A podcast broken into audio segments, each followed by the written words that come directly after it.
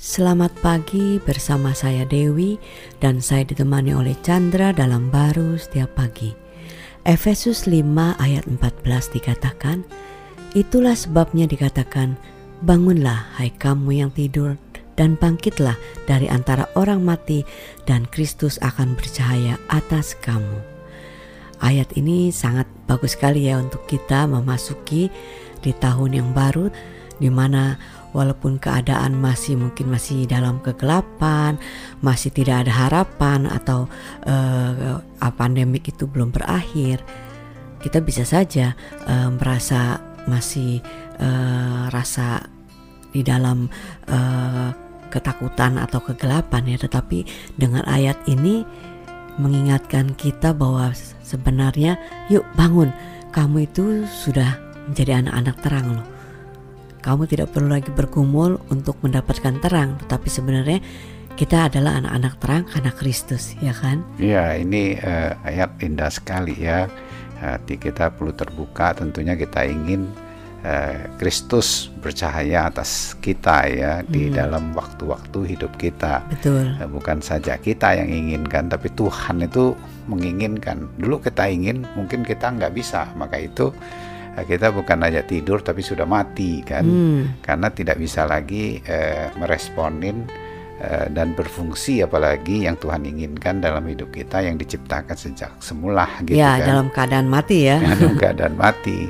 Tapi di sini disadari bahwa memang kita nggak bisa tapi Tuhan itu telah datang sebagai manusia dalam Kristus Yesus dan uh, menanggung ya segala dosa dan kematian kita ya di dengan hmm. kematian dia di kayu salib itu sehingga kita menerima rohnya dia sebenarnya itulah uh, hidup kita itu uh, ada terang dia terang kemuliaan dia hmm. yang bisa dinyatakan di dalam hidup ini yes. dari kita yang lama ya tentu tidak bisa Betul. tapi kita yang baru karena ada rohnya Tuhan Nah, seperti Kristus ya demikian kita bisa yes. menyatakan di dalam perjalanan hidup kita. Betul kan Yesus dikatakan aku adalah terang kan. Nah, hmm. kalau Yesus itu terang dan sekarang Yesus itu hidup di dalam kita, otomatis ya kita sudah menjadi terang juga kan ya?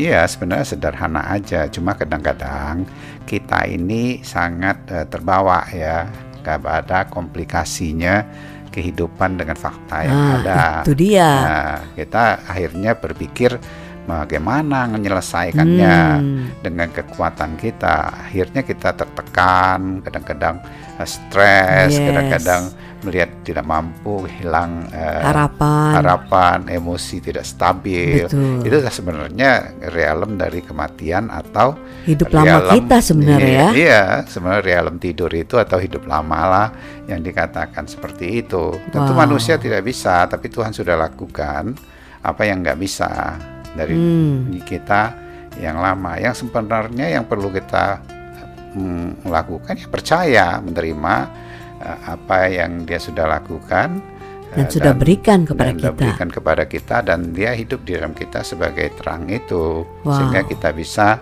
hidup yang terus menyadari hal seperti ini ya bukan saja perubahan terhadap yang lama kita itu tidak berkuasa lagi, tapi bahkan uh, hidup yang baru dari terang dia dinyatakan. Wow, jadi tahun 2022 ini kita percaya apa pun yang kita hadapi, kita akan melihat selamanya terang Kristus bercahaya.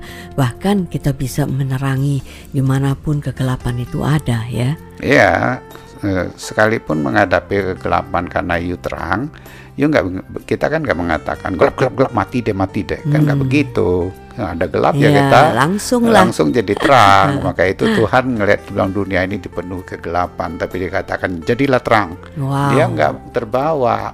Aduh dia nggak terkejut gelapnya besar sekali. Enggak nah, hidup kita itu seperti itu. Wow. ya nggak terbawa kepada uh, yang sekitar kita lingkungan yang membawa kepada kematian itu. Wow, makanya firman berkatakan biar Kristus yang akan bercahaya atas hidup kita. Amin. Um, amin.